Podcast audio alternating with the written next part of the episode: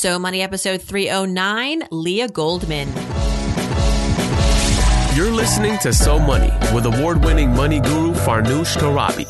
Each day, get a 30 minute dose of financial inspiration from the world's top business minds, authors, influencers, and from Farnoosh herself. Looking for ways to save on gas or double your double coupons? Sorry, you're in the wrong place. Seeking profound ways to live a richer, happier life. Welcome to So Money. Welcome back to So Money, everyone. Thanks for joining me. It's nice to have you back. I'm your host, Farnoosh Torabi. You are in for a treat today. Today's guest is one of my favorite people, absolute favorite people to chat women, work, and money with and everything in between. I always feel really inspired after speaking with her. And she is a total champion for women in the workplace. Leah Goldman is the executive editor at Marie Claire. And at the magazine, she's been at the forefront of bringing important stories to readers about how women cannot necessarily have work life balance because that doesn't really exist, but really soar in their careers and simultaneously have fulfilling personal lives. It can be done. Now, previous to Marie Claire, Leah interviewed billionaires and uber successful people for Forbes magazine. She also currently serves as an adjunct professor at the School of Professional Studies at NYU. We talk about a lot of things. We cover a lot of range in this conversation. I ask her, does sexism still exist? Uh, yeah. She talks about why women should always ask for at least 20% more when negotiating. She gives me her real thoughts about the book Lean In. And if some of you didn't really love it, well, you're going to like this conversation. And then we talk about how, you know, how pop culture and how the media portrays young women today? And is it really a snapshot of the true women that at least Leah has been recognizing and noticing? And like, for example, is the cast of girls really reflective of today's millennial female? We think not. I'm telling you, this is a very rich and fun conversation. Sit back and relax. Here is Leah Goldman. Leah Goldman, my friend, welcome to So Money. It's a pleasure to have you voice to voice on the show. Welcome. Thank you. Thanks for having me. You and I have been uh, friends, acquaintances. In some cases, we've worked together on some projects for several years, and I've always been an admirer of your work and your you really raise the bar, I think, in the editorial world when it comes to women's magazines, creating a voice for women who are interested in getting to the next level in their career, being entrepreneurial. At Marie Claire, you've dedicated a lot of your, your focus to helping women advance in their careers. And you started at, before that, you were, I believe you were at Forbes, right? That's right. That's right. I spent 10 years at Forbes covering billionaires, traveling the world, hunting, hunting down the richest people in the world, really. And so when you got to Marie Claire, uh, was it the goal initially to be this champion for women uh, in the workplace at Marie Claire? Was it something that the magazine wanted to really initiate uh, and you spearheaded it, or did it kind of evolve as the readers evolved? It, I would say it was an evolution. When I got to Marie Claire, you know, at the time, the interest was someone, you know, the editor in chief at the time wanted to create, the, finally someone was going to create the GQ for women, the, the smart, meaty read. And she was looking for real reporters. And I had a business background and she was interested in, in going there in the magazine, which was cool, very interesting for me. Uh, of course, you know, a change of direction in my career that I could not have expected. But as I, as we got here and as we, you know, as I progressed in the women's magazine world, which was very new terrain for me, I had gone from working entirely with men to working entirely with women.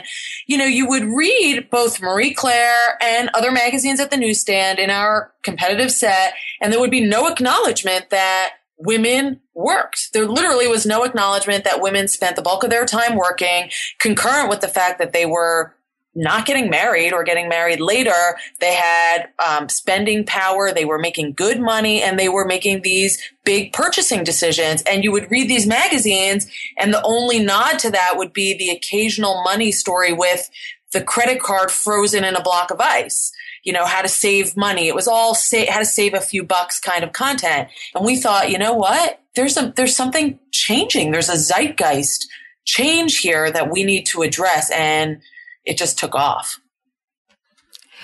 Now, was this something where other magazines were just asleep at the wheel? And even maybe you could argue that in Marie Claire, this wasn't apparent right away. Why? Was there a resistance to it? Was it just, uh, no, I, it was, I, it was, you were doing, you know, cause sometimes in the editorial world, the articles are very cyclical. Yes, so, yes. like what was happening? This was a time when lean in, this is pre lean in. So the, the conversations around working women just we weren't having those conversations, certainly not as a nation. We weren't addressing the fact that women were getting married later, the fact that women were really wrestling with wanting to have fulfilling, lucrative careers and also have a life outside work. And by life outside work, I also mean like, I of course mean family, but you'll notice if you read Marie Claire, we, we never use the term work life balance because it's not just about the family. You know, for a lot of younger women, millennials especially, it's about having a fulfilling life out of work that has nothing to do with kids or a husband or a boyfriend. It's, you know, being fit and, you know, devoting your time to different projects and having a side business. So, you know, I, I think just generally women's magazines, but magazines in general, nobody, it was too early. Nobody was seeing that this was a real sea change in the culture, but we noticed it. And, and literally it started with two pages. Like we started to do two pages every issue. We called it, it was originally called The Careerist and it was work related issues. Like I remember one of the early ones we did was just a little teeny article on whether it's worth it to brown, whether brown bagging it is really worth it.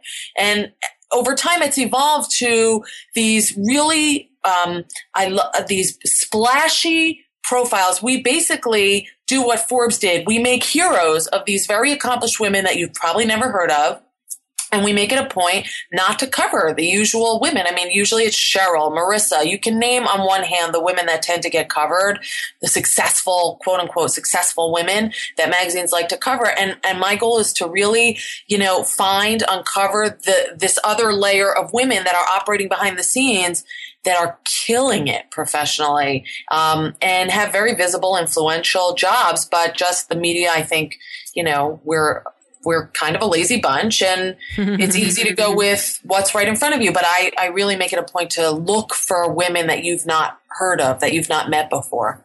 What was your take on Lean In? That's a great question. I make it a point to ask every woman woman I interview what she thinks of it, and I I'm always um, interested in the response because typically I get the pause and well, are you going to run that? Are you going to run that? I, you know, look, We're I afraid. yeah, I think a lot of women are just, you know, they have very mixed feelings about it. Absolutely, she gets all the credit in the world for making it a normalized kind of conversation to have, for literally m- making it part of our vernacular. We, now it's shorthand for dialing up your career. You're leaning into your career. That's an amazing thing that we have a shorthand for that, thanks to Sheryl Sandberg. But Sheryl, I mean, I have the same critiques that everybody else had, you know, coming from her perch. It's, it's relatively more comfortable to say, well, you know, you should you should by default lean in and I, I just feel like you know money affords a lot of latitude that not even poor women not even women struggling you know two jobs childcare all that stuff but like you know middle class, upper middle class, women like me who, who are comfortable enough to go out and buy an expensive pair of shoes, who do have the luxury of hopping in a cab now and again. But these are also very challenging um, conversations for us to have, financially speaking. So um, I applaud her. I think it's awesome that in such a short period of time, the conversation has moved to where it has moved. But we're not done yet. And there are like legitimate practical issues that I'm not sure Lean In covers how rampant is sexism still in the in the workplace? And I, I ask this because recently, I'm sure you read it; it was all over the news. Um, Jennifer Lawrence uh, realized that she was getting a lot less money than her co- male counterparts in a movie, and then um, she wrote about it in Lena Dunham's newsletter. And you know, I actually went on Fox News to support that that she was saying you know i basically she said i I didn't do my job, which was to ask for more. And um, some people thought, well, you know what? Uh, it, it is what it is. It's, and I said, you know what? It, there's a little bit of sexism perhaps, perhaps at play, but the real issue is why didn't she ask for more? And she really owns up to that. And I have to applaud her for that. But I was on the show with this other woman who thought that, you know, um, there is no such thing as the gender wage gap. which, which is, which is not arguable. Like it is what right. it is. I was like, I don't know what planet you're living on. It sounds fabulous. I don't live there. Um, but here on earth, it still exists. But as far as, you know, so there, my point is that there are a, a, number of variables as to why there is this gender wage gap. How big of a force is sexism still, do you think? I think it's a big force. I just going back to the Jennifer Lawrence thing. What I find most interesting about that whole brouhaha that so rarely got discussed was the fact that Jennifer Lawrence wasn't doing the negotiating; her agents were. Yes, yes, and thank you. Donuts, and dollars to donuts, her agent was a man who probably took for granted that women make less, even women with starring roles versus you know co-starring men, men who have lesser parts who who can command more and and i can sort of you can of course anyone can visualize how that goes you know you just walk in you these negotiations are probably so rote at this point that they everybody walks in with an understanding that a woman is going to earn less than her male co-star so you know look outside of hollywood because that is sort of a, a, unique business. I, I think it's institutionalized and people always get a little squeamish when, you know, I talk about this.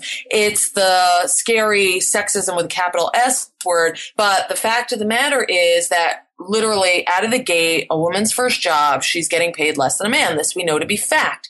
And sure, the onus is on her to ask for more, to push for more. But, you know, all this stuff predates you know, starts very early mm-hmm. on, you know, all the studies about how women are in, you know, are nurtured not to be aggressive. These are not qualities that are really cultivated in young girls. So it, it has effects long after throughout a woman's career. Um, one of the best best interviews I've ever done in my entire career Forbes here otherwise was I spoke with Barbara Neal, a Stanford business professor, who told me very simply, where no matter where you are in your career, whenever you're discussing the next job, first job, next job, raise, promotion, whatever, whatever number you have in your mind, ask for 20% more. Doesn't matter if you think that's a lofty number to start, add 20% more. Mm. And, and, and I thought, well, you know, sometimes that that might not be a good idea. And she said, No, no, no, no, no, because you have to overcompensate for the fact that out of the gate, you absolutely were paid at least 20% less than you ought to have, than you ought to have been paid. So at some point in your career, you ought to compensate for that. So mm-hmm. I, I just thought that was mind blowing advice. And I've used it. I've used it in every negotiation after. Wouldn't it be nice to have female mentors like her at your workplace? Because that, fortunately for me, what helped me in my, one of my first big job negotiations was I had a colleague, female colleague who was senior to me, more experienced and more brazen, who said, and I confided in her, I said, I'm looking for, I'm, I'm, I'm up for this job. And I think I have to basically have the, the salary talk at the next meeting. And she goes, ask for twice what you're making now. Yeah. And I was like, what are you talking about? But she said, you know what? This is actually your advantage. You're leaving the company. You're going to a new company. Um, they, it's a, it's a more senior role. Like this is what the market demands. You should get. And I thought, you crazy. But you know what? I sucked it up and I asked for double at the meeting and I got pretty close to it. Yeah. And I could not believe it. It's like breaking a seal. Whenever I talk to women who do just that, who ask for more, you know, that first time is always the hardest time because you have to break the seal. Once you do it once, it just becomes a hell of a lot easier yes. next time in every area of your life. Also at home, you know, stepping up and asking for more from your partner, stepping up and asking for more from your financial services providers, from your employer.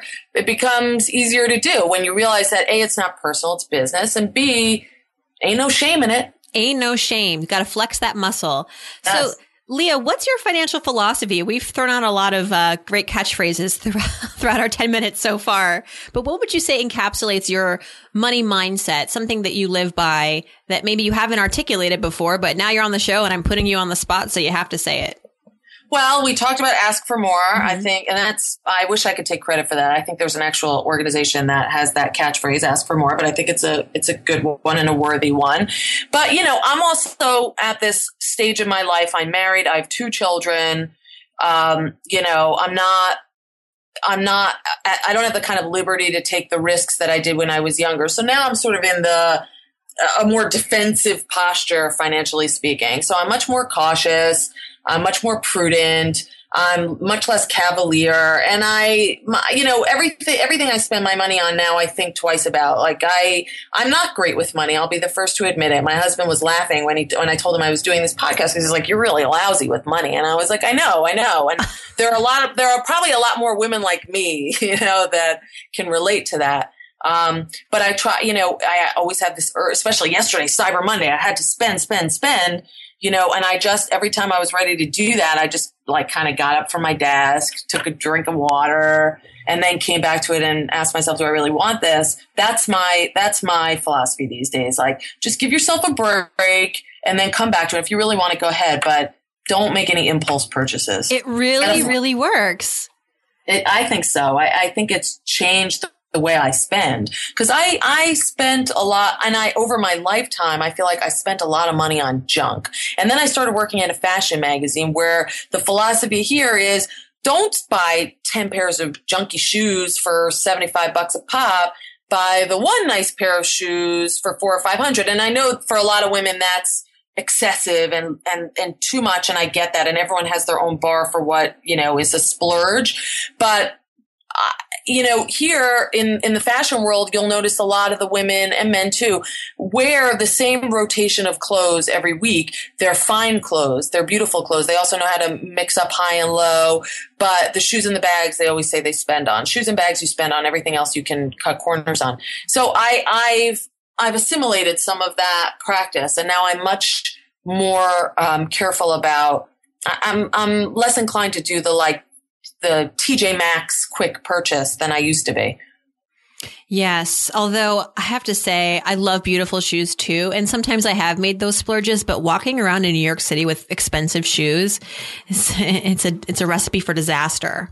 Agreed. 100%. I wish you could see under my desk right now because I have about eight pairs of heels and about three pairs of flats. So I always walk around with a pair of flats for precisely that reason. So now, when you were growing up, Leah, where did you grow up, by the way? I grew up in Lakewood, New Jersey, Jersey strong, Jersey in the house. All right. So now, what was your what was your introduction to money like? What what would you say is your number one money memory as a kid growing up? And what did so it teach I, you? I was the second of five kids, and my I was my older sister Rebecca was the really financially responsible one, and I had a reputation even early on for being irresponsible. And I remember we every year we used to go to Disney World as a family. We'd dr- hop in the station wagon and drive down from New Jersey to Orlando. And I once we got to the hotel, I have this vivid memory of at the time the hotel would give you like a little credit card that you could spend anywhere in the Magic Kingdom. Um, and I remember my parents got an extra one and gave it to my older sister Rebecca. And I asked for one. I said, "Can I have one, please? Can I have one?" And they said, "No, no, no. You're not responsible enough." And my older sister, true to form, she took us out for ice cream one day. That's this was back in the days when three little girls could go, you know, traipse through a hotel and get ice cream. Your parents would not um, get arrested for letting you let would, loose. Yeah, all good and she came back with a receipt for that ice cream and had itemized who got what, you know? So, and I remember my parents being bowled over that she was so responsible, like with this receipt and, and being so careful. And I, I just, that made a deep impression on me. Like, okay, that's what being responsible is just being very meticulous and orderly and, you know, on top of it and accountable. Accountability, I guess, is the takeaway mm. from this. And so your sister is all those things still these days. Very much so, very much so, and and you know I'm still the profligate daughter. You know, I, I I think I'm better than I Who's was. trying to bum ice cream off your sister? Yes, yes, she's good for it. She's good for it. Well, uh, share with us now a so money moment, Leah. Something that perhaps happened in your financial life or in your career that you would define as a financial win of sorts. What happened and and where were you? So, you know, I, um, when I graduated college, I, like a lot of young people, had a lot of credit. I not only had student loan debts, but I had credit card debts because you know what what's the first thing that happens when you end up on campus there's that little table somebody sets up with you know and and they try to get a credit give you a credit card and of course nobody's you know at that age responsible uh, you know new to college with a credit card. And i did what every other kid does and i racked up a lot of debt. And i um, i went into my marriage with a lot of um, with a lot of personal debt. And i remember having a sit down with my husband. And it was one of those things that we write about in marie claire. I, I was that story where he was like look you know i love you you know and i i see a life together but this has to change. Like i can't I can't be a partner because it's really a partnership at that point. I can't be a partner to that kind of freewheeling, you know, f- financial recklessness. And together we made a plan to pay off that debt and we did.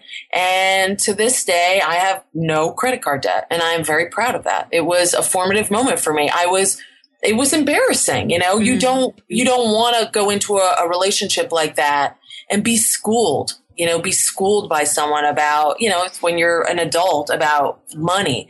But it was important for me. And I like to think that was the moment where I really turned the ship around. How long did it take you to get out of debt? It took me, well, I remember being at Marie Claire when I paid my last student loan debt, and I've been here almost nine years. So that was a big moment.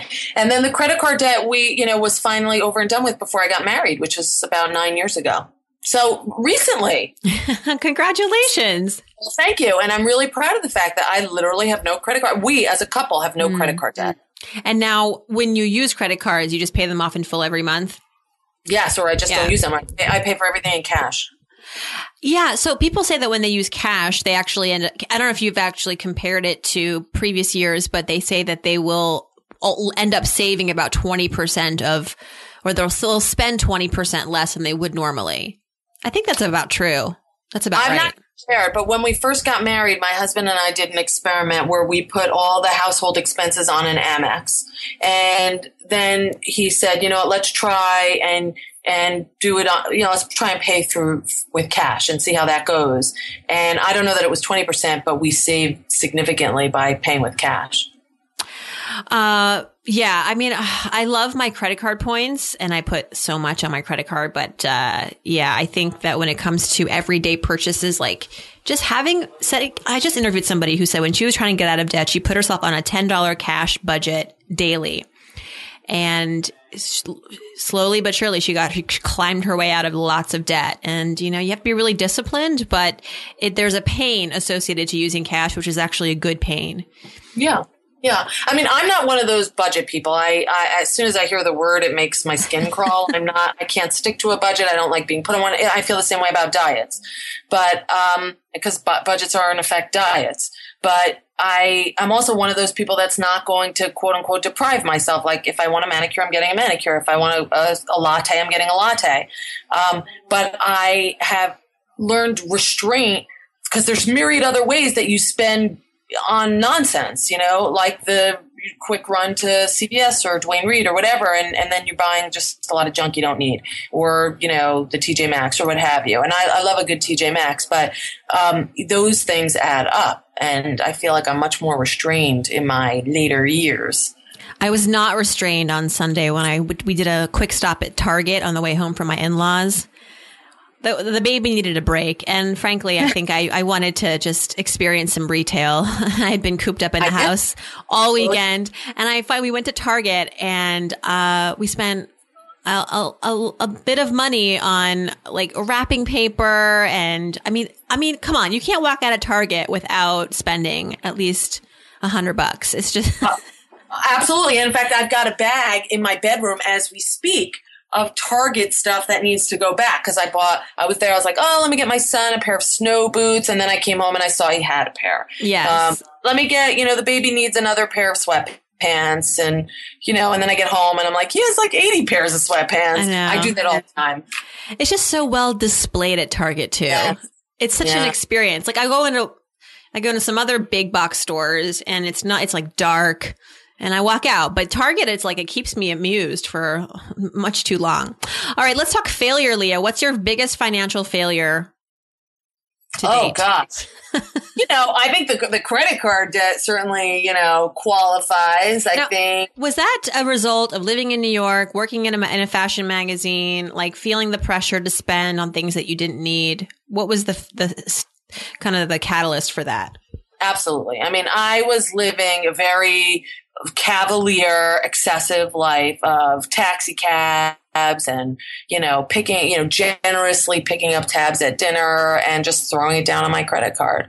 It was like a life, it was a lifestyle. And I, I work with a lot of young people now. And, you know, the difference I think between then and now is what the, what the frivolous expenses are. I see young people travel a lot more than I did when I was young. I see less like BS you know, retail expenses, but I see, you know, like the big ticket $500 sweatshirt from opening ceremony. So, and, and not to judge one is better than the other, but when you're, you know, living with three roommates, I guess I'm, I, I don't, you know, I don't question, I don't really, I don't, I don't judge how other people spend their money, but the fact of the matter is that this town is expensive. It's, it's expensive, and this town meaning New York, it's expensive to live here. And you know, whether you choose to spend your money on a holiday trip to St. Bart's or Bali or, whatever, or like me, you spent it on cabs and dinners, the net result is still the same. You know, you're not saving anything. So if you had to capture. And you're not prepared for emergencies. Sorry. So if you had to uh, describe the financial zeitgeist of your reader, who's, uh, would you say the, the, the Marie Claire target reader is in her late 20s?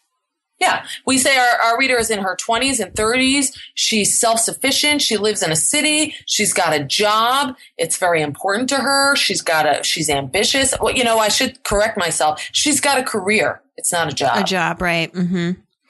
Um, and so financially, these, and so millennial, they are more likely to spend on the big wins, the experiences, and, and are willing to save up for those things. Yes, 100%. That's exciting. That's actually yeah. an optimistic take on this generation. You don't often get that. yes, I think they're very driven. They value experiences.